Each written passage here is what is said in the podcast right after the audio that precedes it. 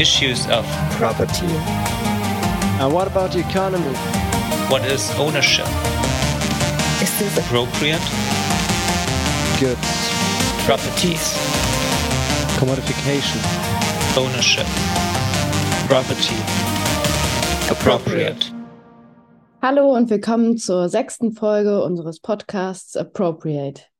Ich bin Charlotte Domberg und arbeite als wissenschaftliche Assistentin im Sonderforschungsbereich Strukturwandel des Eigentums. Heute soll es ums Teilen gehen und wie Teilen mit Eigentum zusammenhängt. Dafür habe ich mit Henrike Katzer und Christoph Henning gesprochen. Die beiden arbeiten im Projekt Dinge verfügbar machen, Eigentum als spezifische Form der Weltbeziehung unter der Leitung von Hartmut Rosa und Jörg Obertür.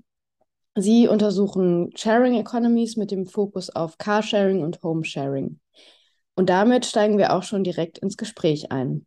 Hallo ihr beiden, schön, dass ihr heute da seid und wir miteinander sprechen können. Ich starte mal direkt ins Thema. In den letzten Monaten habt ihr ja zwei Blogartikel ähm, für den Sonderforschungsbereich geschrieben zum Thema Sharing Economies. Ähm, darüber wollen wir heute auch sprechen, und zwar über die Ambivalenzen, die ihr an den Beispielen Autos und Wohnen aufzeigt. Zuerst würde ich aber mit einer kleinen äh, Begrüßung anfangen und einer kleinen Vorstellung, weil es ja auch immer spannend ist, wer eigentlich hinter diesen äh, Themen so steckt. Also vielleicht an euch beide die Frage, wer seid ihr, was macht ihr im Sonderforschungsbereich und was sind so eure Forschungsinteressen? Ja, hallo, hallo Charlotte. Mein Name ist äh, Henrike Katze. Ich bin wissenschaftliche Mitarbeiterin ähm, SFP im Projekt Dinge verfügbar machen, Eigentum als spezifische Form der Feldbeziehung. Und hier äh, vor, äh, führe ich besonders als Soziologin Interviews mit äh, den NutzerInnen in den verschiedenen Sharing Economies, in den verschiedenen Feldern, besonders eben zum Home-Sharing. Das ist auch ähm, äh, der, das Thema meiner Doktorarbeit, die ich noch schreibe im SFB über ähm, äh, Sharing is Caring, über Host- und Gastbeziehungen im Home-Sharing. Genau, da wird heute auch mein Fokus drauf liegen. Und ansonsten die Forschungsinteressen, ich komme aus der soziologischen Theorie, besonders hier die feministische Theorie. Ich interessiere mich sehr für so posttraditionale Gemeinschaftstheorien außerdem und ähm, mache eben Care-Forschung und bin da sehr engagiert. Genau. Ja, und ich bin Christoph. Ähm, also wir beide sind sozusagen das Forschungsteam. Also dazu gehören natürlich noch ein paar Leute, Hartmut Rosa, Jörg Obertür, die sozusagen sich das eigentlich ausgedacht haben und Malte und Elisabeth, die sozusagen auch viel Arbeit für uns machen. Aber wir sind sozusagen das, das äh, ähm, wie soll ich sagen, eigentliche Forschungsteam, was sozusagen die Interviews auch größtenteils geführt hat, die wir bisher schon haben. Ich persönlich, immer eine komische Frage, wer seid ihr, ne? Haha. Ich bin nicht einer, ich bin viele. Aber ähm, ich bin eigentlich so, wie Henrike jetzt sich als Soziologin eingeführt hat, bin ich eher politischer Philosoph. Das heißt, ich habe ähm, so eine Grundfrage im Hinterkopf. Was kann man politisch tun, äh, als politische Philosophie, um zu einem guten Leben zu kommen. Ne? Also da gibt es eine lange, lange Tradition seit Aristoteles, wenn man drüber nachdenkt und so weiter. Äh, und da habe ich eigentlich so auch äh, andere Sachen schon behandelt, also Perfektionismus, Entfremdung und so eine Geschichten, Postwachstumstheorie. Geht aber immer um, letztlich um die Frage, wie kommt man zum guten Leben? Äh, und das hat natürlich mit dem Teilen eine ganz große über, Überschneidungsmenge. Ne? Also das heißt, das ist ja eigentlich ein brennendes Thema. Ne? Man sagt so teilen, oh, gehen sofort die Augenbrauen hoch. Man denkt so, wow, das ist ein tolles Thema, ne? das könnte vieles besser machen und so weiter. Ne? Ähm, und was an diesem Projekt jetzt äh, sehr reizvoll ist, finde ich, ähm, deswegen macht das auch echt Spaß, ähm, ist, dass es empirisch ist und man mit den Leuten redet. Also man, man liest natürlich auch viel Zeug von anderen, aber vor allem die Akteurinnen im Feld, wie man so schön sagt, ne, sind ja die, die es müsste jetzt fast sagen, besser wissen als wir, weil die die Erfahrung haben. Ne? Wir haben natürlich auch bestimmte Erfahrungen. Henrike wird davon wahrscheinlich auch noch reden, ne? dass sie selber eine Expertin ist, auch im praktischen Bereich. Ähm, aber das finde ich sozusagen soziologisch unheimlich reizvoll, dass man mit ganz vielen Leuten jetzt sozusagen Interviews führt und da gehen einem Sachen auf, die man sozusagen nirgendwo nachlesen kann. Ne? Und das, das ist das, was wir machen. Also quasi Interviews führen, auswerten und versuchen sozusagen die äh, Praktiken des Teilens auf eine sozialphilosophisch-soziologische Art und Weise neu zu verstehen, zu gucken, was das für ein Transformationspotenzial hat und wo eventuell auch Probleme liegen. Ja, danke äh, erstmal für eure Vorstellung. Das klingt auf jeden Fall alles sehr spannend. Äh, ich bin schon äh, total gespannt, mehr darüber zu erfahren. Ähm, auch äh, gerade der empirische Teil, ähm, die Interviews, die ihr macht. Ähm, genau, ich würde vielleicht ganz kurz nochmal vorneweg, äh, weil es ja jetzt auch schon, äh, wir es ja schon angesprochen hatten, das Thema Sharing Economies und Teilen. Ähm, habt ihr so eine Arbeitsdefinition oder eine Definition davon, von dem Begriff? Wie würdet ihr das denn ähm, einer Person, die vielleicht noch nie äh, davon sich damit beschäftigt hat, so erläutern? Was genau sind da Aspekte von? Ich würde tatsächlich immer erstmal mit dem, einer Art von Problem anfangen, dass ja ganz viele Praktiken sind. Ne? Also erstmal ist es irgendwie ein Konglomerat.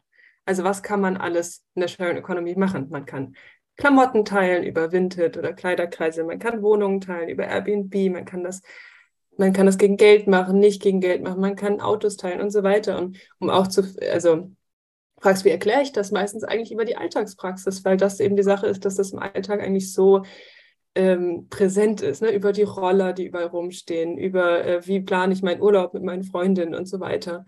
Und ähm, dann ist die Frage, wie kriegt man das jetzt wieder, das sind so viele Themen, wie kriegt man das jetzt wieder irgendwie ähm, runtergebrochen? Und ich würde sagen, tatsächlich, das ist eine Art von Sharing Economies, also es gibt irgendwie Bedürfnisse von Menschen und die werden in einer Art und Weise gesellschaftlich vermittelt. So. Und in Sharing Economies entsteht, gesteht das nicht über den klassischen Markt. Also zum Beispiel, ich bin irgendwo neu eingezogen, ich brauche eine Bohrmaschine ähm, und ich fahre jetzt in den Baumarkt und kaufe mir eine, weil ich sie nicht habe gebe dafür mein Geld aus, sondern ich gehe auf eine Plattform und gucke, vielleicht hat in meiner Umgebung jemand diese eine Bohrmaschine, die ich brauche, gehe zu dem nach Hause, jetzt haben wir eine persönliche Beziehung sozusagen, klingel bei dem, frag und wie ist so und Corona und und ähm, dann kriege ich die Bohrmaschine, fahre mit zu mir nach Hause, mache die Sache, leih mir das Ding aus und fahre dann wieder zu ihm zurück. Ähm, wir schnacken nochmal und dann äh, hat sich sozusagen diese Interaktion gegeben.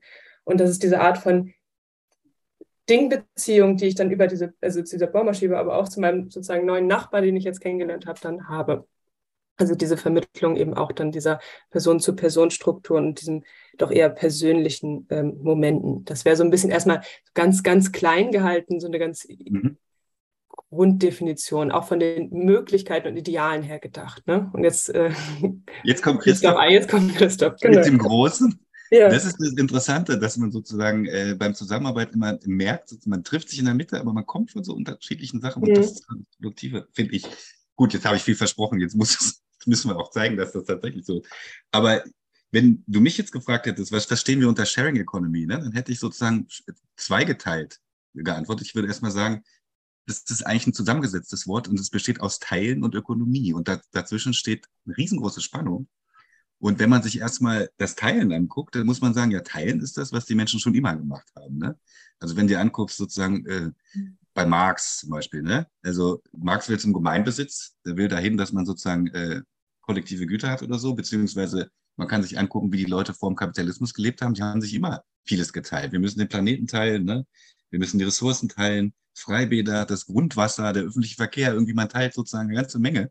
Auch in der Familie teilt man sich den Kühlschrank, man teilt sich den Toaster, was weiß ich, irgendwie. Eigentlich teilt man sich alles Mögliche, ne?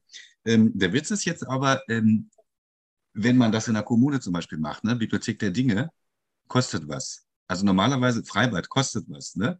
Und deswegen sind diese Sachen ja ähm, privatisiert worden. Das heißt, da gibt es sozusagen mit diesen Teilen im Kapitalismus ein Problem. Wenn man jetzt sagt Sharing Economy, ne, dann geht damit ein, und das ist ja das, was sozusagen im Raum steht, ne? Sharing Economy. Und Economy hat sozusagen das Versprechen oder das ähm, erweckt irgendwie den Eindruck, dass man damit Geld verdienen kann, was komisch ist, ne? was wirklich, und da sollte man sich nicht genug drüber, also da kann man sich nicht genug drüber wundern, weil es wirklich komisch ist und zu viel äh, Spannung führt, denn wie, wie soll das eigentlich gehen? Es ist ja sogar so, dass ähm, Venture-Kapital, also Risikokapital, in die Sharing Economies reingegangen ist, ganz sozusagen vor 20 Jahren schon und so problematische Figuren wie Peter Thiel oder so, ne, waren die ersten, die in Uber investiert haben und die hatten so bestimmte Gedanken im Hinterkopf und das ist nicht zufällig, ne, wenn man sich fragt, okay, teilen, so eine tolle Sache, wie kann man da eigentlich Geld verdienen? Ne? Ähm, also das eine ist, es wird jetzt äh, viel, viel sozusagen Profit damit gemacht. Das ist sozusagen das eine. Ne? Also es setzen sich privatkapitalistische Akteure da drauf. Ich will jetzt nicht sagen kapern die Praxis, aber sie wandern ein und benutzen das für ihre Zwecke und das wird auf einmal ein Business, was ganz komisch ist. Und es gibt noch einen zweiten äh, Verwendungszusammenhang von dem Wort Economy. Ne? Also Economy kann ja auch heißen, es muss nicht unbedingt Markt und so Gewinn heißen, kann auch heißen äh, effiziente Verwendung von knappen Gütern. Ne? So, und so sehen das politische Institutionen, die sagen, oh, Sharing Economy, da können wir Ressourcen einsparen. Also, ne, das ist sozusagen jetzt nicht, die machen damit keine Profite, aber es ist, wenn man sich mal anguckt, wer das unterstützt, es gibt einmal sozusagen die großen Firmen, dann gibt es aber auch politische Maßnahmen, die das stützen, ne? die sozusagen vor Ort hier und da sagen, ja, Mensch, Sharing Economy müssen wir doch. Und da muss man sich jetzt fragen, warum, warum machen die das eigentlich? Für politische Institutionen sieht das so aus, dass die eben sparen können. Ne? Die können an, ähm, wie soll ich sagen, Arbeitslosigkeit wird dadurch möglicherweise bekämpft ne, von alleine. Äh, Armut wird bekämpft, weil die Leute sich das Nötige holen können. Der Pflegenotstand wird möglicherweise bekämpft. Das Wohnungsproblem erledigt, erledigt sich von alleine. Sozusagen die Leute sind nicht mehr so einsam. Wir müssen nicht mehr in die Psychiatrie oder Seelsorge investieren. Vielleicht, wenn sie untereinander in Kontakt kommen, wird es auch nicht mehr so kriminell. Das heißt, im Prinzip sieht das für die Institu politischen Institutionen so aus, dass sie sich sozialpolitisch und auch sozusagen strukturpolitisch einfach zurückziehen können. Ne? Ähm, und das ist natürlich, also ökonomisch aus politischer Sicht gedacht, aber auch ein Problem. Ne? Also das heißt, darin besteht die Spannung in der Sharing Economy, dass man auf der einen Seite ganz viele positive Seiten des Teilens hat. Ne? Es verbindet, spart Ressourcen und so weiter, bringt einen miteinander in Kontakt. Aber sobald größere Akteure sozusagen mit im Spiel sind, hat das auch Untiefen. Das war jetzt ein bisschen lang eine Antwort, ne? aber das zeigt sozusagen das große, große Spektrum auf, was eben dazu führt, dass es nicht so einfach zu, zu beantworten ist. Ja, du hast äh, schon äh, sehr spannend die verschiedenen, also die Ambivalenzen aufgezeigt und auch die verschiedenen Versprechen, die äh, Sharing mhm. Economy so macht und äh, wie umkämpft sie auch irgendwie ist. Ähm, du hast ja schon so ein bisschen äh, angedeutet, dass äh, Sharing Economy auch sehr viel mit Privateigentum zu tun hat, was man jetzt ja im ersten Moment gar nicht denken würde, weil es ja um genau um dieses Teilen geht, was ja irgendwie gegenteilig dazu erscheint. könntest du vielleicht noch mal so kurz auf die Rolle äh, vom Privateigentum äh, eingehen bei der Sharing Economy und auch ähm, welche AkteurInnen dabei eine Rolle spielen. Beziehungsweise hast du ja auch schon eine Kategorisierung von äh, diesen Teil, äh, Praktiken des Teilens gemacht. Also vielleicht kannst du das in dem Zuge auch noch äh, da einordnen, wenn das jetzt nicht zu viel ja, wenn das jetzt nicht so lange, wenn das jetzt nicht so lange dauert. Also, äh, also erstmal ist es natürlich so. Was für dich die, was vielleicht für dich die relevanten Sachen äh, sind. Mhm. Also zum mhm. Beispiel die Rolle von äh, großen Unternehmen, die hast du ja auch ja. sehr, äh, da hervorgehoben. Genau. Ja, ja, das stimmt. Also erstmal ist es natürlich so, äh, dass das, was geteilt werden muss, da sein muss. Ne? Das ist sozusagen das Erste. Es muss es erstmal irgendwie geben. Und es gibt jetzt Gesellschaften, das sollte man sich im Hinterkopf halten, ne? die, äh, die haben das, was geteilt wird, in Form des Gemeinschaftseigentums. Setzen die das voraus. Ne? Zum Beispiel ähm, wenn man gemeinsam jagen geht, dann ist da sozusagen die Beute und dann kommt niemand auf die Idee zu sagen, das gehört jetzt mir und ich gebe dir was ab oder sowas, sondern das gehört allen. Und das ist eigentlich sozusagen eine Form von Teilen, die kein Privateigentum voraussetzt und die es auch gibt und so weiter. Aber das muss man sich quasi erstmal klar machen, dass das so ist. Ne? Bei uns ist es aber so, dass wir halt im Kapitalismus leben. Muss man jetzt nicht bewerten, ist einfach ein Fakt. Ne? Und da ist Privateigentum einfach die dominante Form, wie Dinge besessen werden. Äh, nicht alle sozusagen, aber es ist halt eine dominante Form. Und das ist jetzt komisch, weil Privateigentum, wenn man sich guckt, wie das definiert ist, ja meistens definiert wird über das Recht auf Ausschluss. Ne? Das heißt, ähm, ich kann dich sozusagen, wenn mir das jetzt hier gehört, kann ich sagen, okay, meine Flasche, du trinkst nicht. Ne? Also was hat das jetzt mit Teilen zu tun? War die Frage, ja. Ähm, das ist einfach so, dass ähm, das, was geteilt werden muss, erstmal mir gehört und insofern nicht geteilt wird. Ne? Das ist sozusagen die zweite. Also wir haben sozusagen das, was geteilt wird, was allen gehört, kein Privateigentum, und das, was Privateigentum ist, was nicht geteilt wird. Das ist so, so geht es los. Ne? Und wenn man jetzt äh, guckt, sozusagen, ähm, eine Gesellschaft, die Privateigentum voraussetzt, teilt trotzdem, wie geht das eigentlich? Ne? Das heißt, es geht damit los, dass man sagt, okay, es gibt eben Privateigentum, was offensichtlich nicht privat genutzt wird, sondern was irgendwie in gemeinschaftlichen Formen genutzt wird. Es geht los mit der Familie ne? oder WG, also Kleingruppen kommst in die Küche, da steht ein Toaster, da steht ein Kühlschrank. Jetzt fragst du nicht, ja, gehört das jetzt dem Papi oder der Mami oder, oder den Kindern oder der Oma oder was? Es gehört einfach allen. Ne? Es wird einfach geteilt, jeder geht ran und so weiter. Das ist sozusagen die erste Praxis, wo man sagt, na klar, also Privateigentum wird eigentlich öfter mal geteilt. Ne? Äh, und das, das ist jetzt was, was man erweitern kann. Also wo, wo das losgeht mit diesen Sharing Economies, dass man sagt, naja gut, wenn man das in einer Wohnung teilen kann, dann kann man das vielleicht auch zwischen Wohnungen teilen. Ne? Also zum Beispiel die Nachbarn können den Rasenmäher, ist noch kein Geld drin. Ne? Man geht rüber und sagt, äh, meiner ist kaputt gegangen, du hast doch einen, den brauchst du nur einmal in der Woche, geht's kalt und so. Ne? So geht das los, die Leiter und so, dann geht's vielleicht weiter mit dem Auto. Also da, da ist überall sozusagen noch vorausgesetzt, dass es einen gibt, oder eine, die das hat. Und dann sozusagen kommt es äh, zu sowas wie einer gemeinschaftlichen Nutzung. Und das, da geht jetzt sozusagen so eine Evolution los. Ne? Wenn das einmal sich ausbreitet, kann man irgendwann auch auf die Idee, auf die Idee kommen, naja, Moment, also es müsste ja nicht immer sozusagen der, das Privateigentum von einer Nutzerin sein, sondern es könnte ja auch ausgelagert werden an Dritte. Ne? Also sozusagen das A und B gemeinsam einen Gegenstand nutzen, aber der gehört weder A noch B, ist aber trotzdem gemein, äh, also Privateigentum, nämlich von C. Ähm, und der kann jetzt, und da geht die Ökonomie los, ne, die äh, Wirtschaft los, der kann jetzt sozusagen das Ding stellvertretend besitzen und das an die anderen vermieten, verleihen oder wie auch immer. Ne? Dann hast du sozusagen so einen Prozess, dass du einen äh, ökonomischen, eine, so eine Art von sozialer Evolution in Gang gesetzt hast, weil sich das weiterentwickeln kann. Ne? Und wenn ich jetzt äh, noch die Zeit habe, diese, diese, wie soll ich das jetzt sagen? So, ich habe da so ein Schema entwickelt in diesem Blog. Ne? Da sind sechs Formen, wenn ich jetzt nochmal drüber nachdenke. Also wie kann Teilen und Privateigentum zusammenkommen? Bin jetzt inzwischen auf neun gekommen. Ähm, soll ich die mal herbeten oder ist das jetzt zu komplex? Ich würde es mal probieren, ja? Ja, du kannst ja vielleicht einfach äh, genau die wichtigen nochmal mehr erläutern ja. und vielleicht auch ähm, ist mir gerade auch noch äh, dazu gekommen, du hast, machst es ja auch schon am Beispiel vom Auto, äh, vom ja. Sharing. Vielleicht kannst du es ja nochmal explizit mit dem Beispiel machen, dass man dann auch direkt oh, eine Gott. Vorstellung davon hat. Ja, also. Okay, ich versuch's, ich versuch's.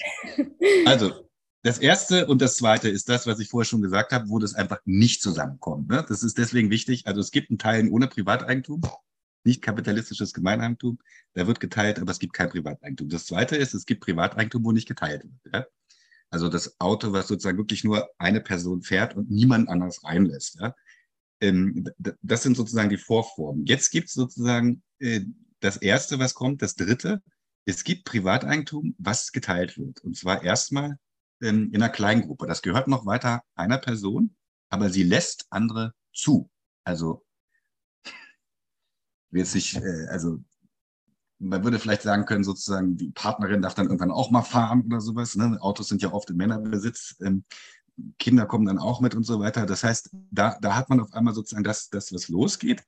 Ähm, und das kann sich ausweiten. Ne? Das kann jetzt auch auf eine Kleingruppe gehen und so weiter. Und dann kann, äh, kann man zu sowas hingehen, dass man sagt, okay, ein Auto, was von einer Person besessen wird, wird jetzt von zehn Personen ne? Äh, und nicht nur von ähm, drei oder so äh, besessen. Das ist sozusagen aber immer noch drei. Es gibt einen Besitzer, es gibt eine Kleingruppe, die das nutzt. Jetzt geht's weiter.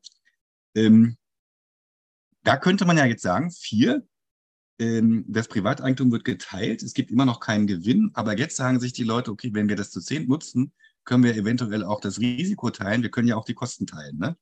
Dann hat man automatisch sofort zum Übergang von diesem geteilten Privateigentum in sowas wie ähm, kleines Gemeineigentum. Und äh, das Problem daran ist, also da sind wir schon sofort durch das Teilen aus dem Privateigentum ausgestiegen. Das Problem darin ist, es ist verdammt instabil. Also wer das schon mal erlebt hat in einer WG oder so, dass man sich zusammen einen Herd kauft oder einen Kühlschrank oder sowas und dann ziehen zwei aus und drei wieder. Was macht man jetzt damit? Ne? Also das ist echt kompliziert und deswegen ist das sozusagen eine Praxis, die sozusagen immer wieder auffluppt, aber die auch immer wieder kaputt geht, ne? weil sie einfach so instabil ist. Das ist vier. Ähm, jetzt kommt sozusagen eine der Lösungen. Man kann zurückgehen zum Privateigentum und sagen, okay, wenn das so ein Problem ist, dann soll das halt eine Firma machen. Okay? Also wir sourcen das out. Es gehört nicht mehr A und B, sondern es gehört jetzt C. Die machen das, habe ich ja vorhin schon beschrieben, ähm, weil sie daran interessiert sind, dass Ressourcen eingespart werden, dass die Leute miteinander in Kontakt kommen und so weiter. Moralische Ziele im Prinzip. Ähm, aber sie machen das äh, in einer Art und Weise, die halt zu unserer Gesellschaft passt, nämlich gewinnorientiert. Das heißt, es ist eine Firma, die das macht. Ne? eine kleine Firma. Deswegen unterscheide ich kleine und große Firma, äh, weil man bei einer kleinen Firma unterstellen kann, beziehungsweise ist das das, was wir auch in unseren Gesprächen sehen, dass sie tatsächlich intrinsisch moralische oder ökologische Interessen haben, aber sozusagen aus also pragmatischen Gründen einfach irgendwie rentabel arbeiten müssen. Ne? Ähm, einfach weil es diese Instabilitätsprobleme geben in der selbst naturwüchsigen Praxis, aber man muss irgendwie sozusagen langfristig das betreiben. Ne? Jetzt ist das Problem, die sind begrenzt.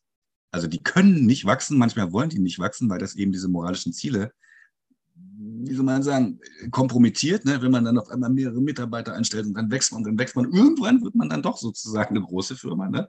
Äh, das ist das Problem da. Eine große Firma wäre jetzt äh, bei mir sechs. Habt ihr mitgezählt? Ich weiß nicht.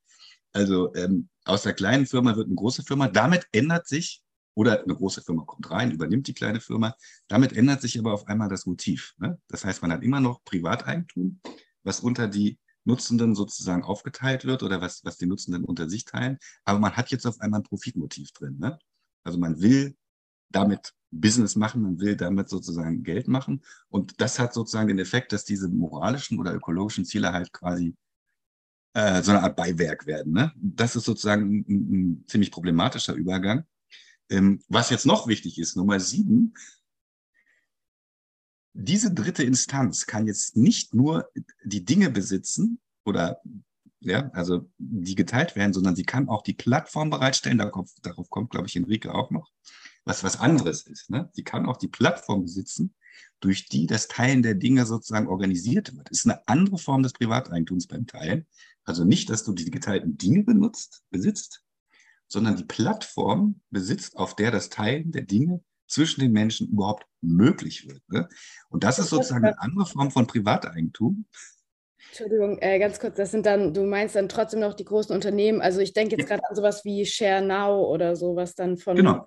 Autofirmen. Äh, Man könnte aber auch, was weiß ich, Spotify oder sonst was. Ne? Also ja. jede große Firma, die sozusagen dir eine Plattform anbietet, in der sie was sozusagen zu teilen ermöglicht, was ihr möglicherweise selber gar nicht gehört, das ist das Komische. Da kommt man nicht automatisch drauf, dass das auch Privateigentum ist, weil denen gehört das, was da sozusagen geteilt wird, nicht automatisch. Denen gehört nur die Plattform. Ne?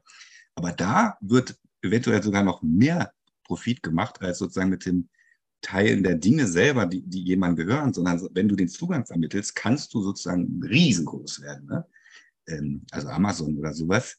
Letztlich, manche zählen das ja auch, auch noch mit sozusagen. Das heißt, das ist sozusagen die, äh, wenn man das jetzt wirklich evolutionär sieht, das ist wirklich im digitalen Kapitalismus eine Form von Privateigentum im Teilen, ähm, die jetzt ein Privateigentum in einer ganz anderen Dimension hat, nämlich Privateigentum an dem Zugang, proprietäre Märkte kann man das auch nennen, klingt ein bisschen komisch, aber das heißt einfach, du besitzt den Zugang, dass die anderen Leute unter sich irgendwie was teilen können und dadurch sozusagen machst du äh, Profite. Also jetzt sind wir bei sieben. Ich muss jetzt noch sagen, was sind die Alternativen? Oder soll ich das lieber später sagen? Ich kann es ähm, ganz kurz sagen. Vielleicht kannst ähm, du noch die anderen beiden erläutern, aber dann auch noch mal mehr auf das äh, Autobeispiel äh, eingehen. Genau, und dann können wir einfach danach noch mal gucken, was die Alternativen sind oder so. Ja. Okay, also prima. Also Autobeispiel wäre einfach sozusagen ähm, kleine Firmen, denen ich abnehme, dass sie tatsächlich äh, ökologische Ziele haben. Meistens sind die sozusagen vor Ort ähm, auch ansprechbar und so weiter. Man weiß möglicherweise sogar, wie die aussehen, wo die sitzen und so. Und oft haben die stationsbasierte sozusagen, ähm, wie soll ich sagen, äh, also man geht halt zu einer Station, holt sich das Auto ab, fährt, bringt es wieder zurück. Ne? Während die größeren Anbieter, die in größeren Städten sind, meistens dieses Free-Floating haben. Und der Unterschied ist dann auch äh, sozusagen in dem Moment, wo man wachsen will, wo man viel Geld verdienen will, muss man natürlich auch äh, sozusagen Leute ansprechen, die möglicherweise gar nicht daran interessiert sind, sozusagen jetzt äh, Autos einzusparen, sondern die möglicherweise äh, noch kein Geld haben, sich eins zu kaufen und deswegen jetzt erstmal hingehen und sagen, okay, oh, guck mal, da steht ein SUV oder da steht ein Rennwagen oder ein Geländewagen oder ein Cabrio oder sowas. Und jetzt will ich doch mal sozusagen ne, für eine Stunde nur das Ding fahren und so. Ähm, der Hintergrund ist natürlich, dass, äh, wie soll man sagen, dass auch Bewusstseinsindustrien sind, ne, dass dadurch äh, Nutzende rangeführt werden wie es denn ist, Auto zu fahren. Ne? Und das ist ein anderes, das ist ein ganz anderes Motiv jetzt ähm, als da, das Motiv, was die kleineren Firmen haben, die sagen, Leute, pass mal auf, ihr braucht kein Auto, wenn ihr könnt, wenn ihr, wenn ihr wirklich mal eins braucht, nehmt doch unseres und so, dann müsst ihr euch keins kaufen. Das ist, würde ich jetzt mal unterstellen, anders. Die Leute wollen ein Auto, können es noch nicht, nehmen sich das dann und sagen dann, oh, das ist toll, und dann sozusagen wird man doch wieder rein sozialisiert in diese Autogesellschaft, in diesen Autofetischismus. Und das würde ich sagen, ist ein riesengroßer Unterschied. Und wenn man sich jetzt fragt, wo der herkommt, also ich würde sagen, ein großer Faktor ist eben der, dass die Anbieter eine andere Eigentumsstruktur haben und mit dieser Eigentumsstruktur auch andere Motive und Weltbilder vermitteln, um das mal ganz knapp, also das ist sozusagen der Unterschied. Ansonsten kann man fragen, kleine Firma, große Firma, was soll da der Unterschied sein? Ne? Das, das ist der Unterschied, dass es eben diese, diese Effekte hat, die sich echt unterscheiden. Ja, ich finde den äh, Unterschied äh, super spannend und würde auch vielleicht jetzt so ein bisschen auf die Lösungsansätze oder nochmal auf die äh, Kritik zu sprechen kommen. Ich habe ja, also genau, äh, habe mich gefragt, ob dann so polemisch gefragt äh, einfach die Lösung wäre, okay, dann äh, dürfen halt große Unternehmen nicht mehr diese Auto, Autosharing, Carsharing ähm, Möglichkeiten anbieten und wenn man das sozusagen nur auf kleine Unternehmen ähm, verlagern würde. Und auf der anderen Seite frage ich mich auch so ein bisschen, äh, haben nicht auch kleine Unternehmen dann das Interesse, vielleicht äh, ihre ähm, Strukturen auszubauen? Also genau, du meintest ja schon, dass es teilweise eben nicht so ist, aber ich könnte mir auch vorstellen, dadurch, dass ja auch das einfach, äh, also das sind ja Unternehmen, die dann auch irgendwie auf Gewinnen abzielen, auf jeden Fall, sagen die dann wirklich irgendwann so, nee, jetzt ist Schluss oder wenn es sich halt die Möglichkeit bietet, äh, da noch mehr Geld zu machen, äh, ist man da nicht vielleicht auch äh, dann verlockt irgendwie dadurch? Genau, also wie, wie Ja. da die Lösung sehen, genau, ja. Also verbieten hast du am Anfang gesagt, das klingt immer so schlimm, ne? weil das wie die ordnungspolitische Keule ist. Aber ich meine, wenn man jetzt mal in Henrikes Bereich geht, Airbnb oder so, da haben sich mittlerweile viele Kommunen, viele Länder dazu entschlossen, das zu machen, das einfach nicht mehr zu erlauben, weil die Effekte oder zumindest stark einzuschränken, weil die Effekte jetzt in Bezug auf Airbnb wirklich so massiv sind. Also die Mieten gehen nach oben, die sozusagen die Leute, die eigentlich normalerweise da gewohnt haben, können sich das nicht mehr leisten und so und riesengroße Immobilienfirmen kommen und kaufen die ganzen Dinger auf und so. Und das ist einfach für eine Stadt, ist das der soziale Tod. Also Venedig zum Beispiel ist, ist so ein Beispiel, was ich selber gesehen habe. Das ist Wahnsinn. Und das heißt, es ist jetzt nicht out of, also äh, ist möglich, sowas zu regulieren. Ne? Bei den großen Autofirmen ist es äh, interessanterweise so, dass viele von denen jetzt selber rausgegangen sind, weil sich das letztlich als doch nicht ganz so äh, profitabel erwiesen hat. Aber man kann ja sozusagen jenseits von diesem, dieser großen Keule verbieten oder so, sich mal überlegen, was wären jetzt eigentlich äh, Alternativen von, von den kleineren Akteuren her. Und ich, da würde ich sagen, da sehe ich zwei. Das eine ist, ähm, dass man das in Gemeineigentum überführt. Ja? Dass man einfach sagt, und Gemeineigentum muss jetzt nicht Kommunismus, Revolution, das soll einfach heißen kommunal. Also warum soll nicht eine Stadt zum Beispiel sagen, okay, ähm, wir bieten das jetzt an. Das macht jetzt nicht äh, oder so, sondern das macht jetzt sozusagen unsere Kommune. Das ist im, im kleinen Raum, ist das ja teilweise so, dass da die kommunalen Fahrzeuge einfach geteilt werden und äh, für die Bürgerinnen und Bürger einfach auch ähm, zur Verfügung stehen. Und interessanterweise ist das die Art, äh, was nachhaltig ist, auch im Polit, also es ist nicht nur ökologisch gut, wenn auf die Weise geteilt wird, sondern das sind auch politisch gesehen die langfristigsten, äh, soll man sagen, Praktiken. Ne? Also die nicht aufpoppen und dann schnell wieder weg sind, sondern wo man sieht, okay, die haben die Förderung, die haben auch diese, den Rückhalt, die haben auch sozusagen, da wird man darauf hingewiesen. Wenn man ins Bürgeramt geht oder so, guck mal hier und guck mal da und das läuft gut und wir stehen dahinter, dann vertraut man dieser Praxis und dann läuft es. Dann läuft das irgendwie auf jeden Fall besser, ähm, ne? als, als wenn sozusagen ein äh, Risikounternehmer mal schnell hier ein Startup macht und dann, oh Gott, ja, zwei Jahre später guckst du und dann ist er doch wieder pleite gegangen oder so. Äh, Also das ist die, die eine Art, glaube ich, wo ich denke, dass man die Praktiken, die sich wirklich bewährt haben, die auch ökologisch und soziale wirklich gute Effekte haben, die aber Gefahren haben, die man dadurch abfangen kann, dass man das Ganze eher kommunal organisiert. Und das ist ja jetzt nicht nur beim Sharing so, das ist ja bei allen möglichen Sachen so. Das ist bei der Bildung so, das ist im Gesundheitswesen so, das ist beim Wohnen so. Also ich denke, da muss man einfach wieder zurück zu, ähm, zum stärkeren öffentlichen Sektor. Zweite Alternative wäre einfach, das hat jetzt mit den Plattformen eher zu tun, ne? Dass man auch beim Eigentum an den Plattformen überlegt, warum macht man da nicht eine Kooperation, also eine Kooperative, Cooperative, ne? dass man sagt, die Nutzenden selber sollten auch die Besitzenden der Plattform sein, damit sie nicht in dem Sinne entfremdet und ausgebeutet werden in ihren Praktiken. Wo die Plattform, an die denkt man meistens gar nicht, ne? Die ist sozusagen im Hinterkopf, ne? Die organisiert das, macht das für mich und so. Ja, aber die verdient auch daran, hat eine riesengroße Macht bis hin zu Monopolen. Das ist ja sozusagen das erklärte Ziel von, von vielen dieser Plattformen, dass sie mal ein Monopol errichten und dann die Preise sozusagen so richtig zuschlagen. Dem kann man sozusagen vorbeugen, indem man überlegt, ob der Kooperations-, also kooperative, Koop und so, das nicht sozusagen eine, ein Weg wäre, dem vorzubeugen. Da gibt es ja auch schon ganz viele Praktiken, die das machen. Aber ich glaube, ich habe jetzt genug geredet. Ja, ich finde die Ansätze auf jeden Fall äh, sehr äh, spannend, die du äh, so beschrieben hast. Ähm, genau, äh, wir könnten auf jeden Fall noch äh, über viel mehr darüber reden. Also ich finde es total spannend. Ähm, genau, und wird jetzt aber äh, der Zeit wegen mal übergehen zu Henrike und genau, ähm, vielleicht kommen wir auch nochmal in der Abschlussdiskussion dann Ja. auf Dinge zu sprechen. Äh, genau, äh, Henrike, also du hast dich ja mit dem Thema Homesharing äh, beschäftigt. Mhm. Kannst du vielleicht am Anfang einmal kurz äh, dazu was sagen, wie unterscheidet sich denn überhaupt das Thema Homesharing vom Thema Carsharing? Ähm, genau, wie, und du hast ja auch verschiedene Arten von Homesharing äh, schon beschrieben in deinem Blogartikel. Ähm, genau, wie sehen die aus? Was sind da nochmal die Unterschiede? Ja, genau. Dann könnte man natürlich erstmal einfach sagen, hier geht es ums Auto oder ums Wohnen. Ne? Und ähm, ich denke, äh, es ist aber ganz spannend, sich das so ein bisschen erstmal zu überlegen, was, was trägt das auch für eine Symbolik mit sich, wenn wir eigentlich davon reden. Also Christoph hat ja jetzt die verschiedenen Möglichkeiten gesagt, was ja auch mit dem Teilen so mit sich schwingt. Ne? Vielleicht muss man sich dann auch noch überlegen, was sind das eigentlich für Gegenstände, die man da teilt. So, und beim Auto ist sehr, sehr symbolisch aufgeladen als Freiheit und Autonomie und Mobilität und ein Wegkommen eigentlich von dem, wo man, wo man ist. Jetzt eine Frage der motorisierten Individualverkehrs. Ne? Und das, das Wohnen ist vielleicht auch so eine Art von Gegenstück, interessanterweise. Ne? Das ist dieses Geschützte, das ist das Nachhausekommen, wo ich meine Maske ablege. Ein ganz anderer Ort, ein ganz anderer Raum vielleicht. Ähm, und ähnlich sieht es auch aus mit den Zielen. Also ähm, Christoph hat jetzt sehr viel über Effizienz und Ökonomie und, und vor allen Dingen auch ökologische Ziele beim, beim Carsharing geredet. Ne? Ich denke, das steht sehr im Fokus ähm, dass die Frage ist, wie können wir eigentlich ne, von ähm, 20 Autos, die von Einzelpersonen besessen werden, auf ein Auto kommen, dass sich 20 Leute teilen. So, ne? Das wäre so ein großes Ziel. Und so runtergebrochen ist, so wie ich mir das ähm, Homesharing jetzt angucke, gar nicht, glaube ich, zu verstehen, so quantitativ. Und hier geht es vielmehr noch um die sozialen Fragen, ne, um qualitative Begegnungen im Alltag zu schaffen.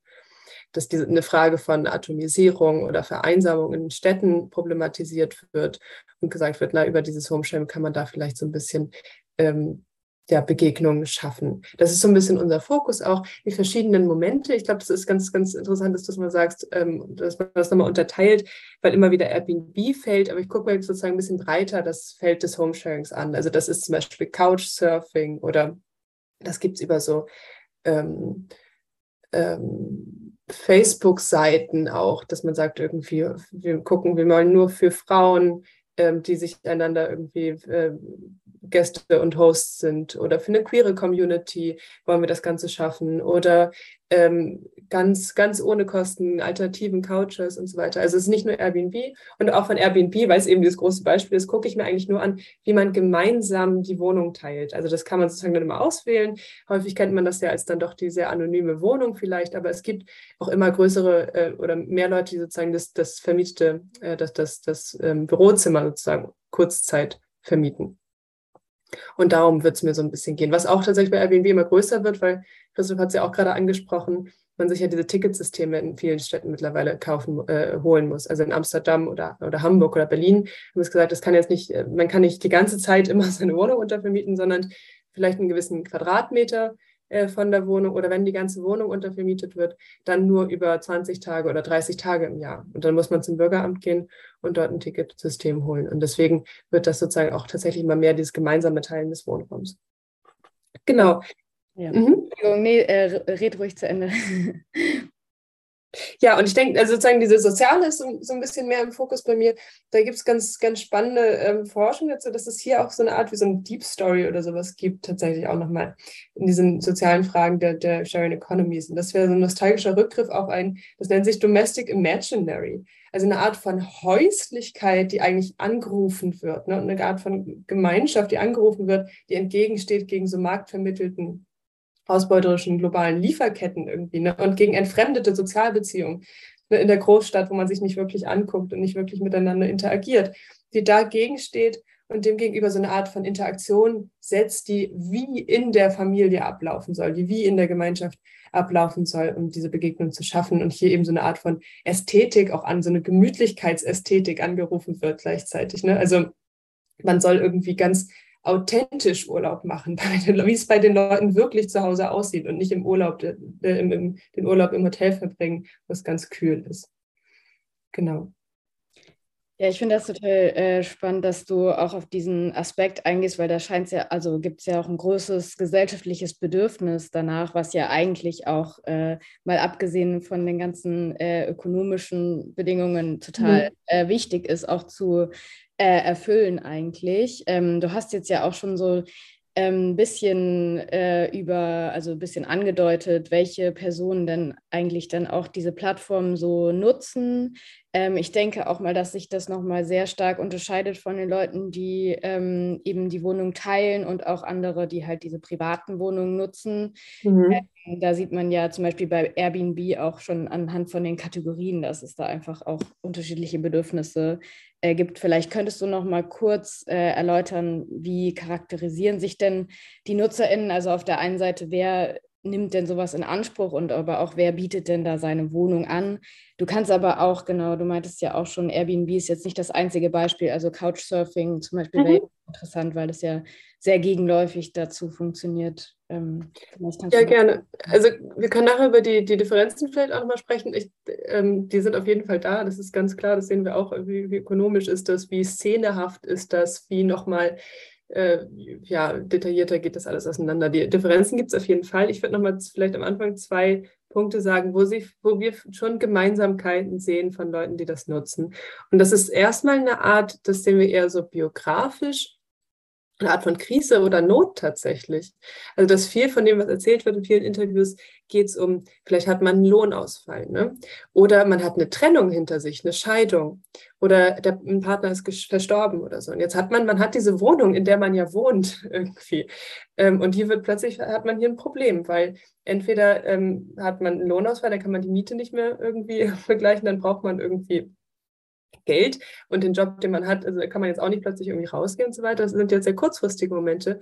Und da ist Airbnb zum Beispiel, sind diese Bezahlformate halt ähm, sehr lukrativ gewesen, besonders nach der Finanzkrise halt auch, ne, in den USA. Da gibt es ganz viel, wie darüber berichtet wird. Das zweite sind aber auch so Momente wie Trennung man jetzt plötzlich auch alleine wohnt und gar nicht alleine wohnen will. Oder man sieht Städte wie Berlin. Das, das kann ja ein Ruin bedeuten, wenn Leute sich plötzlich trennen, in einer Dreizimmerwohnung wohnen. Was macht man denn dann? Ähm, plötzlich einfach eine, mal eben in eine Einzimmerwohnung umziehen, ist halt nicht, nicht möglich wegen der Wohnungsnot. Und dass wir hier häufig schon so eine, so eine Erzählung haben von einer gewissen und dann wusste ich nicht weiter oder da, und dann war die Beziehung vorbei oder und dann habe ich ähm, ähm, Abitur gemacht. Ne? Geht ja auch so eine Art von um, Umschwankmoment irgendwie im Leben. Das sehen wir ganz viel, aber gleichzeitig gibt es natürlich auch ideelle Gründe oder eine gewisse Art von Mindset. Und was hier ähm, der Fall ist, wo immer wieder darüber gesprochen wird, ist so eine Art von Kosmopolitismus. Also das Weltbürgertum so ein bisschen, ne? dass das eigentlich das große soziale Kapital ist, ähm, das man hier braucht, um sich so ganz ähm, nonchalant bewegen zu können zwischen den Kulturen und immer mal hier, mal dort zu sein und so ein bisschen.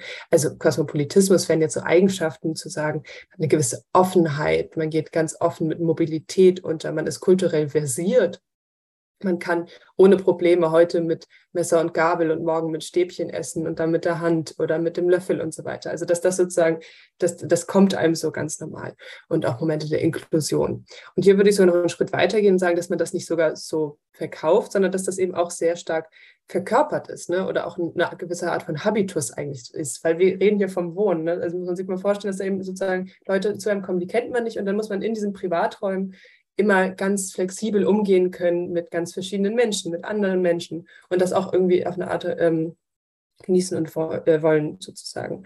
Und der, der Witz ist jetzt hier, dass sozusagen dieses Couchsurfing zum Beispiel und auch Airbnb, ich habe jetzt im Moment das, das Not angesprochen, das spricht ja auch so eine Art der sozialen Ungleichheit an. Ne? Also wenn jetzt Leute einen Lohnausfall haben, sich die Wohnung nicht mehr leisten können, dann bietet das die Möglichkeit, dieser sozialen Ungleichheit entgegenzuwirken. So, das ist was ganz sozusagen Tolles erstmal oder was, was, was Großartiges. Und jetzt sehen wir, aber eigentlich kulturell gesehen ist das wieder doch nur für eine sehr exklusive Gruppe, die diese Möglichkeit haben, habituell ganz kosmopolitisch auftreten zu können, für die das gar kein Problem ist, mit ganz verschiedenen Menschen umzugehen im Alltag bei sich zu Hause. Ähm, und hier setzt auch so ein bisschen eben meine meine Kritik an oder das, was sozusagen ich im Blogartikel ja auch noch so ein bisschen extrapoliert habe, dieses Moment von Inklusion und sozialer Ungleichheit, aber gleichzeitig ist das gar nicht für alle möglich, weil es eben dieses Private, also dann kommt wieder dieses Narrativ, das ist auch dieses Private, cozy, wie in der Familie und so weiter. Genau, das hier doch sehr dieses Gemeinschaftliche und Gesellschaftliche irgendwie so aufeinander trifft. Ne? Charlotte, darf ich eigentlich auch eine Frage stellen? Das ist äh, nicht vorgesehen, ne? Also ich weiß nicht doch, du kannst, also wenn du eine Weil ich finde, dass wie Henrike das jetzt entwickelt hat, total spannend, dass es sozusagen diese, äh, einerseits diese Not, also die wirklich strukturelle Driver, könnte man sagen, Treiber. Ja. Ne? Also es gibt die Einsamkeit und es gibt die ökonomische Überlebensnot. Und dann gibt es sozusagen natürlich sowas wie ein Stigma, was damit normalerweise verbunden wäre. Aber die Praxis selber entwickelt sozusagen diese kulturellen Kompensationsmechanismen, Aufwertung. Ne? Es wird umgewertet, es wird auf einmal was Gutes. Was heißt auf einmal? Ja, mhm. es ist was Gutes. Ne? Dadurch kommt sozusagen ein neues Problem, nämlich Exklusion. Aber es ist sozusagen eine moralische, totale Aufwertung. Ist beim Carsharing übrigens ganz ähnlich. Also, aber das ist jetzt egal. Ich würde jetzt gerne mal Henrike fragen, da, da haben wir noch gar nicht so richtig, wann könnte man denn eigentlich davon reden, dass das eine Ideologie ist und wann ist das äh, keine? Nach dem, was du gesagt hast, würde ich sagen, ja, in dem Moment, wo, wo die Leute sich drüber täuschen, zum Beispiel, dann müsste ich glaube, die Ideologie sind ja die Momente zu sagen, ähm, diese Ink, also der Witz ist ja sozusagen, dass sozusagen Teil des kosmopolitischen Selbstbildes ja eine Art von Inklusion und Offenheit ist gegenüber ja. allen Menschen auf der Welt. So. Mhm. Und jeder kann kommen. Und das ja auch das Moment von Couchsurfing oder Airbnb ist, ich habe Freude daran, dass jeder auf der Welt könnte kommen zu mir. Genau. Jetzt aber merken wir, dass nur die Leute auf der Welt kommen, die selbst kosmopolitisch sind. Das heißt, eigentlich bekomme ich nicht jeden ähm, jede Einstellung und jeden anderen, jeden Fremden sozusagen, sondern nur die, die mir halt so im Mindset unglaublich ähnlich sind. Und da ist eine Art von, von, von Fehlschluss einfach drin, dass die Leute, dass, dass die Menschen denken, sie, sie, sie gehen, sind ganz weltoffen und gehen mit der ganzen Welt eigentlich um die ganze Zeit in ihrem Alltag, aber doch sehr, mit einer sehr, man könnte einfach sagen, elitären Gruppe eigentlich. Ne? Und das, obwohl es ja nicht mal mehr was kostet, weil die ökonomischen Gründe sind sozusagen teilweise beim Couchsurfing ja einfach aufgehoben. Ne?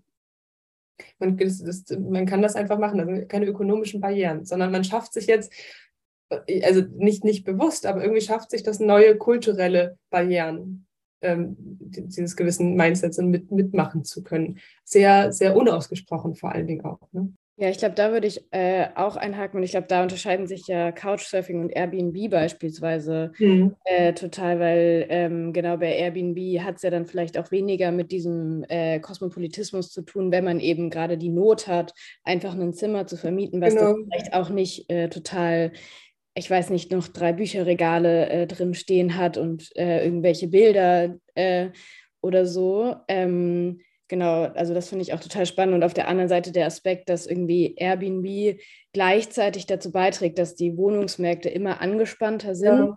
Und auf der anderen Seite eben wieder die Lösung bietet dafür, dass man eben kurzfristig ein Zimmer ja. vermieten kann oder so. Also das ist ja, genau, das geht dann. Irgendwie ähm, genau. Und du hast ja in deinem äh, Blogbeitrag auch äh, noch vor allem so hervorgehoben, dass ja dann äh, eben die Gäste äh, auch sehr abhängig sind. Also das ist da von den Hosts, dass man eben im Gegensatz zu, wenn ich in ein Hotel einchecke, dann brauche ich natürlich ökonomisches Kapital, äh, aber sonst brauche ich eigentlich nichts weiter, sondern äh, ich kann einfach da einchecken. Aber wenn ich jetzt äh, in eine Wohnung will, dann kann mir immer jemand aufgrund von meinem Namen, von meinem äh, kleinen Bild oder auch den mhm. Text, den man da schreibt, schreibt man ja auch meistens nur ein, zwei Sätze oder so. Mhm ähm, sagen, nee, ich möchte nicht, dass du hier äh, einziehst. Und du hast es ja auch schon hervorgehoben, äh, dass es äh, genau auch passieren kann äh, oder auch passiert, dass es irgendwie Diskriminierung dann reproduziert.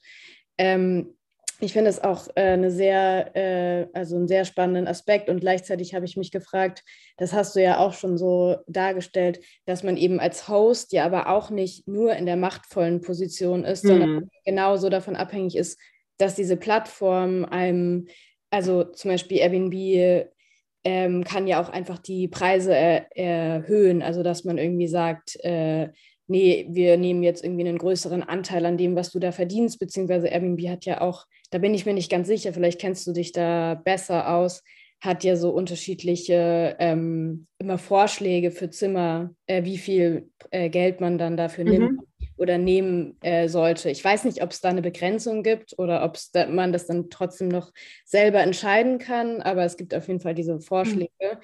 Ähm, und genau, ob du, also wie du, wie du das so siehst, irgendwie so einerseits die Abhängigkeit irgendwie der Hosts von der Plattform und dann aber auch wieder von der NutzerInnen von den Hosts sozusagen. Also äh, wie, wie ordnest du das so ein? Ähm, oder gibt es da mhm. auch in den Interviews vielleicht, die du geführt hast, äh, berichten da auch Hosts davon, dass sie eben äh, sehr stark darauf angewiesen sind oder so und eigentlich vielleicht gerne eine andere Lösung haben wollen, weil das ist ja auch sehr anstrengend, äh, einfach permanent sich darum kümmern zu müssen und das irgendwie, du musst dich ja auch die ganze Zeit um die Buchung kümmern und so weiter. Ja. Genau, also die Frage ist jetzt sozusagen, ich, ich habe viel über diese Beziehungsdyade gesprochen, ne, von Host und Gast und ich würde auf jeden Fall sagen, es ist, ist halt einfach keine Dyade, es ist halt irgendwie ein Dreieck. Ne?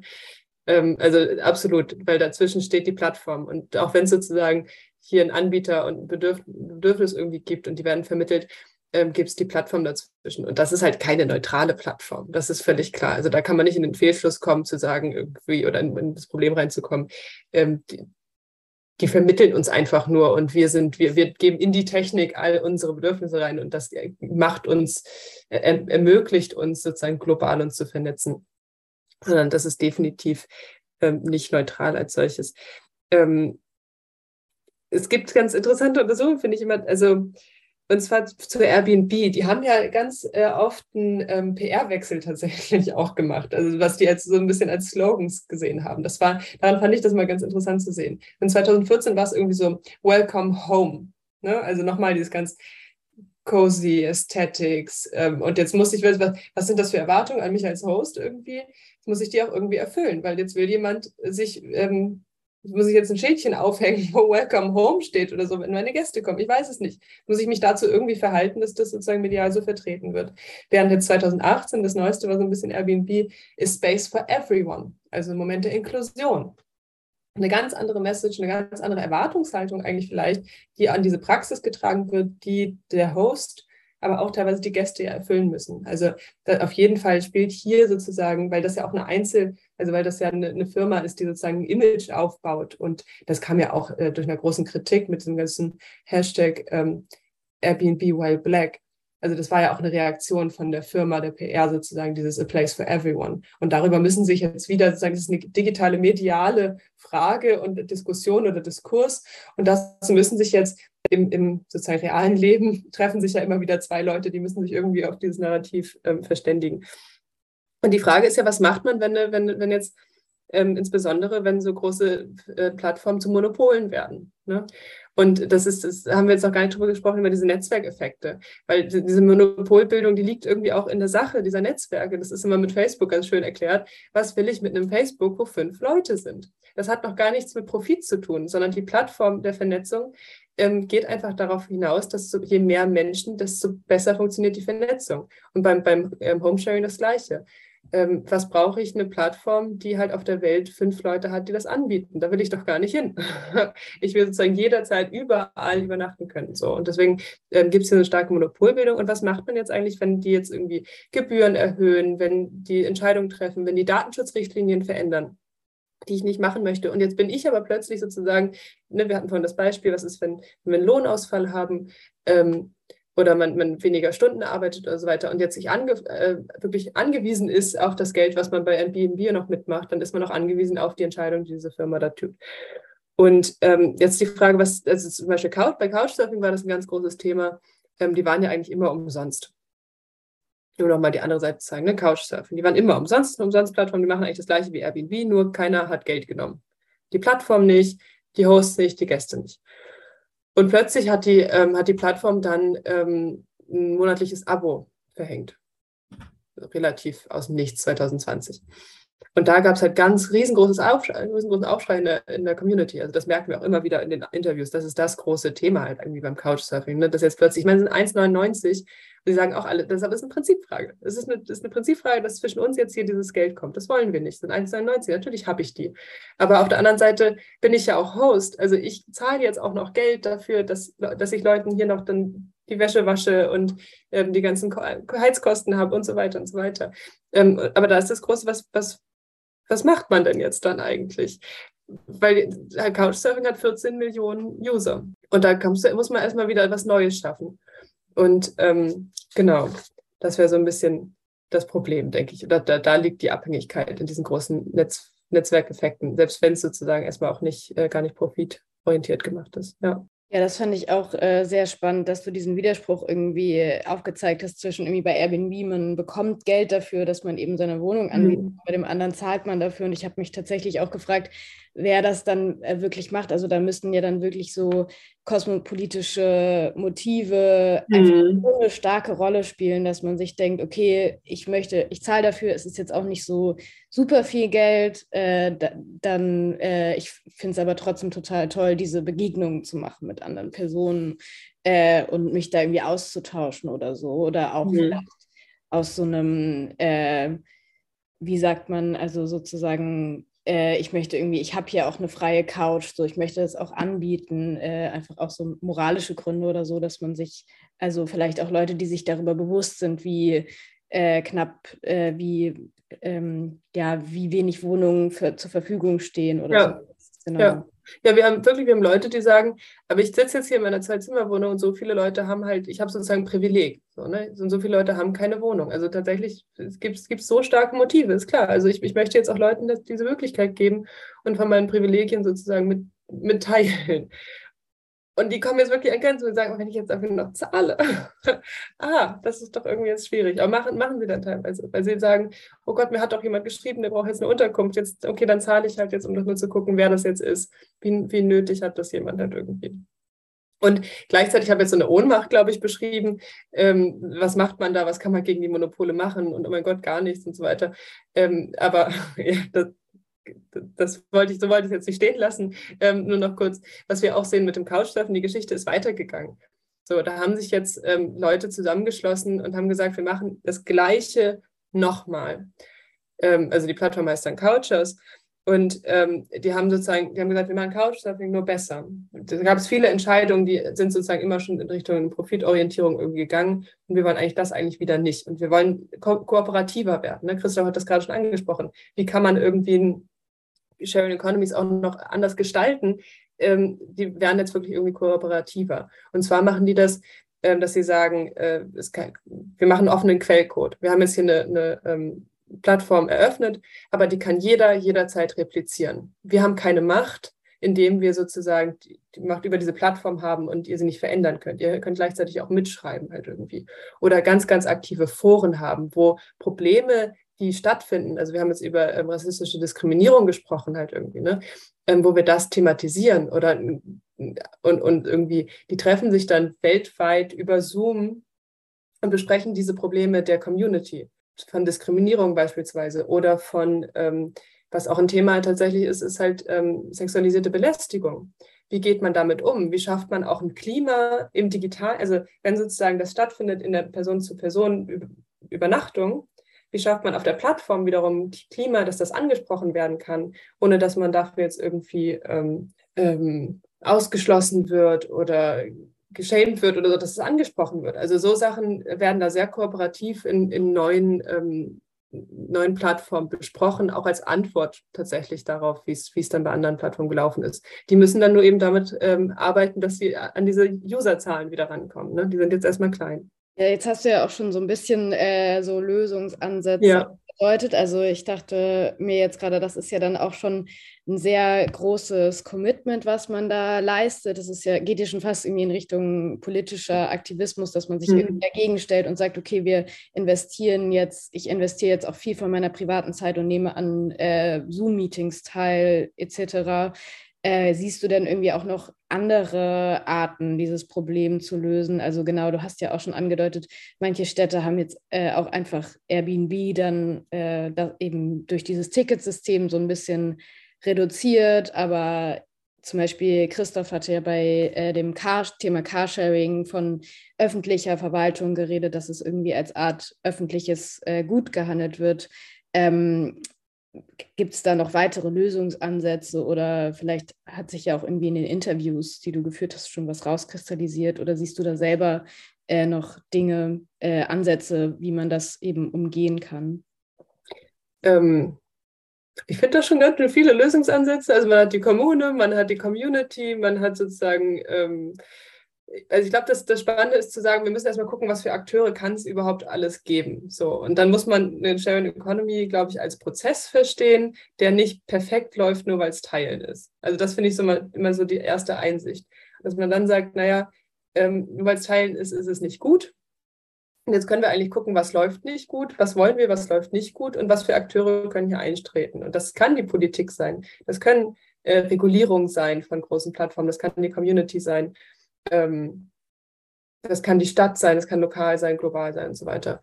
Ähm, genau. Gleichzeitig würde ich aber auch gucken, dass man das auch nicht, also deswegen meine ich, ich glaube, es sind schon sehr viele Lösungsansätze, dass man auch nicht sozusagen jetzt ganz viel ähm, an diesem Stellschraube Homesharing nochmal schraubt so ein bisschen, weil ich habe das vorhin ja auch schon angesprochen, das sind sehr prekäre Lebenslagen häufig. Das sind teilweise Antworten des Sharing und des Homesharing auf Krisen in der Gesellschaft. Darauf, dass man mit seinem Lohn seine Wohnung nicht mehr bezahlen kann. Darauf, dass man, wenn man sich mal trennt, keine Wohnung mehr findet. Und deswegen würde ich da auch nicht zu viel versuchen, noch das Homesharing noch zu verbessern, sondern teilweise dann eben auch sagen, ähm, dass man, als, als Praxis sozusagen, ne? gegen, äh, gegen Airbnb auf jeden Fall, dass man da gucken kann, was kann man eigentlich machen dafür, dass es halt den, den Wohnungsmarkt irgendwie dann tatsächlich vielleicht noch entlastet und nicht halt irgendwie die Mieten immer mehr ansteigen lässt. Ähm, aber dass man auch guckt, wo, worauf ist das wiederum ein Problem und daran dann ansetzt, was für Krisen liegen da eigentlich. Ja. Ja, hast du ja auch schon jetzt eigentlich gesagt, also dass eigentlich die, äh, äh, die gesellschaftlichen Krisen dann woanders liegen. Also Homesharing kann man ja dann auch nicht als Lösung für die hm. Vereinzelung in der Gesellschaft zum Beispiel genau. oder auch für angespannte Wohnungsmärkte. Genau, ja. dann ist ja auch. Oder wenn es dann zu rassistischer Diskriminierung kommt, dann würde ich auch sagen, ist das vor allen Dingen auch eine Reproduktion dessen, was in der Gesellschaft ist und das entsteht nicht sozusagen ad hoc jetzt im, im Homesharing. Ja. Das kann jetzt auch nicht durch Homesharing allein gelöst werden. Mhm. Ja, ja, total.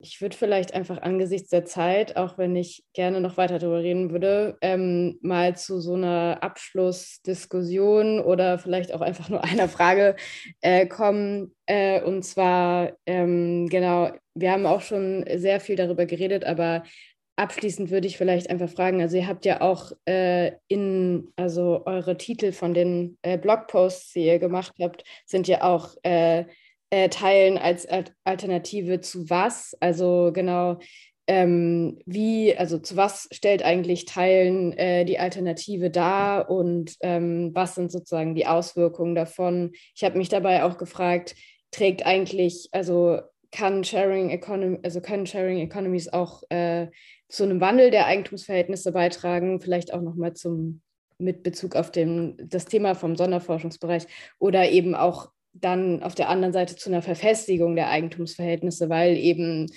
das kurzfristige Lösungen anbietet, die aber vielleicht dann nicht ausreichend sind oder eben Dinge dann weiter verfestigen. Was würdet ihr abschließend sagen oder was ist auch so euer Ausblick ähm, genau zum ganzen Thema? Also erstmal äh, diese Sache mit dem äh, Alternative zu was, nur um das zu erläutern, das sollte eigentlich heißen, es muss nicht eine Alternative zum Privateigentum sein, sondern es kann auch innerhalb des Privateigentums eine Alternative sein, nämlich dass man nicht mehr reich wird indem man Dinge verkauft, sondern auch sozusagen durch Privateigentum reich, äh, reich werden kann, äh, im Sinne der Sharing Economy, indem man die Dinge nicht verkauft, sondern einfach vermietet oder sozusagen äh, in diese Sharing Economy reintritt. Ne? Ist auch viel Musik drin. Insofern ist das eine Alternative, aber nicht zum Privateigentum. Das war sozusagen so ein bisschen diese polemische ähm, und damit sind wir aber schon im Kern des Problems, weil ich habe echt sehr spannend, fand ich das jetzt, wie Henrike das alles entwickelt hat. Da sind mir viele Sachen nochmal klar geworden, weil es ist ja so doppelbödig alles. Ne? Also man kann jetzt nicht sagen, ist es alles eine Ideologie und irgendwie ist es alles Käse. Das wäre total falsch und würde auch den, den Akteuren und so überhaupt nicht gerecht. Aber, also es gibt sozusagen die Hilfe in der Not, die ist real. Ne? Es gibt sozusagen den Ausweg aus der Einsamkeit und, aus und so. Das ist alles real. Und, und was noch real ist, ist die Umdeutung der Verhältnisse. Also es ist eine Ermächtigung, dass man sagt sozusagen, ich, ich kann die Welt auch anders sehen. Das ist ja auch das, was letztlich diese Soziologie der Weltbeziehung will, ne? dass man die äh, Verhältnisse umdeutet und sagt, ist eigentlich gar nicht so schlimm, äh, dass hier jetzt jemand noch mitwohnen muss, sondern ich sehe die guten Sachen daran und finde es total toll und nehme da was mit. Resonanz vielleicht sogar, ne? mit der ganzen Welt und so. Das hat ja alles unglaublich positive, ähm, soll man sagen, Potenziale, die auch transformativ sein können. Nur was wir eben machen müssen, ist im Mitdenken. Ne? Also sozusagen auf der einen Seite diese positive, ich sage jetzt mal Oberseite, kulturelle Oberseite. Ne? Und da würde ich sagen, das hat wirklich, ein, also die, diese Ethik, die da entwickelt wird. Ne? Hm. Äh, die hat ein transformatorisches Potenzial hm. wirklich im Blick auf andere Bereiche auch noch tatsächlich, ne? weil wenn man da mal anfängt zu teilen, dann kann man alles Mögliche auch teilen. Ne? Dann kann man auch sozusagen gesamtgesellschaftlich organisieren, wie können wir denn unser Grundwasser teilen zum Beispiel. Ist es denn eigentlich wirklich nötig, dass, wenn man mal überlegt, was ein Auto, ein Hamburger und so weiter, ne? was die für Wasser verbrauchen. Und das ist aber, das gehört doch uns allen. Ne? Wie, wie kann denn das sein? Und so. Also, und so drüber nachzudenken, bisher perlt es ja an allen, fast allen ab, solche Argumentationen. Aber wenn einmal sozusagen dieser Modus des Sharing in den mentalen, also in der Art, wie man Welt deutet, verankert ist, ne, glaube ich, dass das politisch sehr viel weiterführen würde, als da, wo wir jetzt gerade sind. Ne? Bloß, man muss immer mitgucken, das fand ich jetzt wirklich interessant, wo kommt das Reden über das Teilen her? Wenn da teilweise PR-Agenturen beteiligt sind, ne? also die sozusagen die Mottis vorgeben und sagen, ja, heute ist es äh, Welcome Hope und morgen ist es dann äh, irgendwas anderes, äh, Space for Everyone, ne? dann heißt das, dass die Art, wie wir darüber reden, selber vielleicht doch noch mal mit strategischen und ideologischen Mechanismen sozusagen durchdrungen ist, ne? sodass man nicht einfach sagen kann, jo, hier ist die Lösung, ne? sondern überlegen muss, ja, wo kommt das jetzt her? Was hat das für dunkle Unterseiten und so weiter? Und wie können wir die vermeiden? Und Henrike, finde ich, hat richtig gesagt, es gibt die Alternativen innerhalb der Alternative, ja. Also es gibt dunkle Abwege, es gibt eine dunkle Unterseite innerhalb dieses ganzen Komplexes Sharing Economies. Ne? Diskriminierung, Macht äh, der Plattform, was weiß ich, äh, weitere Ökonomisierung, Ausbeutung haben wir noch gar nicht drüber gesprochen, ne? dass das Privatleben sozusagen völlig entgrenzt ist, dass man gar nicht mehr weiß, ja, was, wo ist denn jetzt eigentlich noch meine Privatsphäre und was ist denn jetzt und so. Also das sind alles große Gefahren, aber ich denke sozusagen, was sich in unseren Forschungen zeigt, ist, dass man die sehen muss, dass man aber darüber das Potenzial zur Transformation nicht vergessen darf und das ist eben auch da. Da haben wir jetzt wahrscheinlich zu wenig drüber gesprochen, aber das macht dann Hartmut auch gern und oft und so und da kann man das dann sozusagen in der Variante hören und ähm, insofern gebe ich jetzt Henrike nochmal das Wort für den Abschluss, oder? Ja, ich fand schon ein sehr schönes Ab äh, Abschlusswort, muss ich sagen. Also ich kann auch nur noch mal ganz kurz, glaube ich, wiederholen. Ich würde das vielleicht teilen. Es ist immer schön, wenn wir so ganz verschieden anfangen, äh, mhm. mit dem Zoom-Rein-Modus irgendwie von mir, erstmal auf die Praktiken zu gucken und die Leute und die Wünsche und so weiter und die Strukturen. Und am Ende trifft man sich irgendwie dabei, dass man eben gerade diese Ambivalenzen sich angucken muss. Ähm, und nicht irgendwie teilen als Naturgewalt oder sowas versteht, ne? Und nicht als irgendwie, ich komme ja auch aus der, aus der feministischen Theorie, nicht irgendwie zu sagt, auch hier im Privaten und jetzt weiß ich nicht, was jetzt hier passiert, irgendwie beim Homesharing oder so und jetzt gucken wir da nicht weiter nach, sondern sagt, nee, wir müssen uns das alles eigentlich als soziologischen Gegenstand angucken, ähm, dann darauf aufmerksam machen, wo läuft es nicht so gut oder wo gibt es auch Alternativen und Möglichkeiten und dann halt, glaube ich, vor allen Dingen Akteure, also uns anschauen, die halt in diesem Prozess ähm, eingreifen können und nicht sozusagen, wir haben diese digitalen Giganten, die, die strukturieren jetzt alles. Sie, sie haben die Möglichkeit zu strukturieren, aber es ist nicht notwendig. Ne? Ja. Ja, danke euch äh, für die spannenden abschließenden Worte nochmal. Ähm, vielleicht können wir über transformative Entwicklung dann auch in einem Teil 2 irgendwann mal sprechen, wenn mhm. ihr weiter dann mit euren Forschungen seid. Ähm, genau, und ich finde es auch total ähm, schön, jetzt nochmal so einen Ausblick zu haben, äh, eben genau nicht nur dann so ohnmächtig äh, die Kritik an den Verhältnissen zu üben und dann, äh, sondern auch so einen Ausblick zu haben in, okay, was ist eigentlich auch, was sind auch positive Aspekte daran.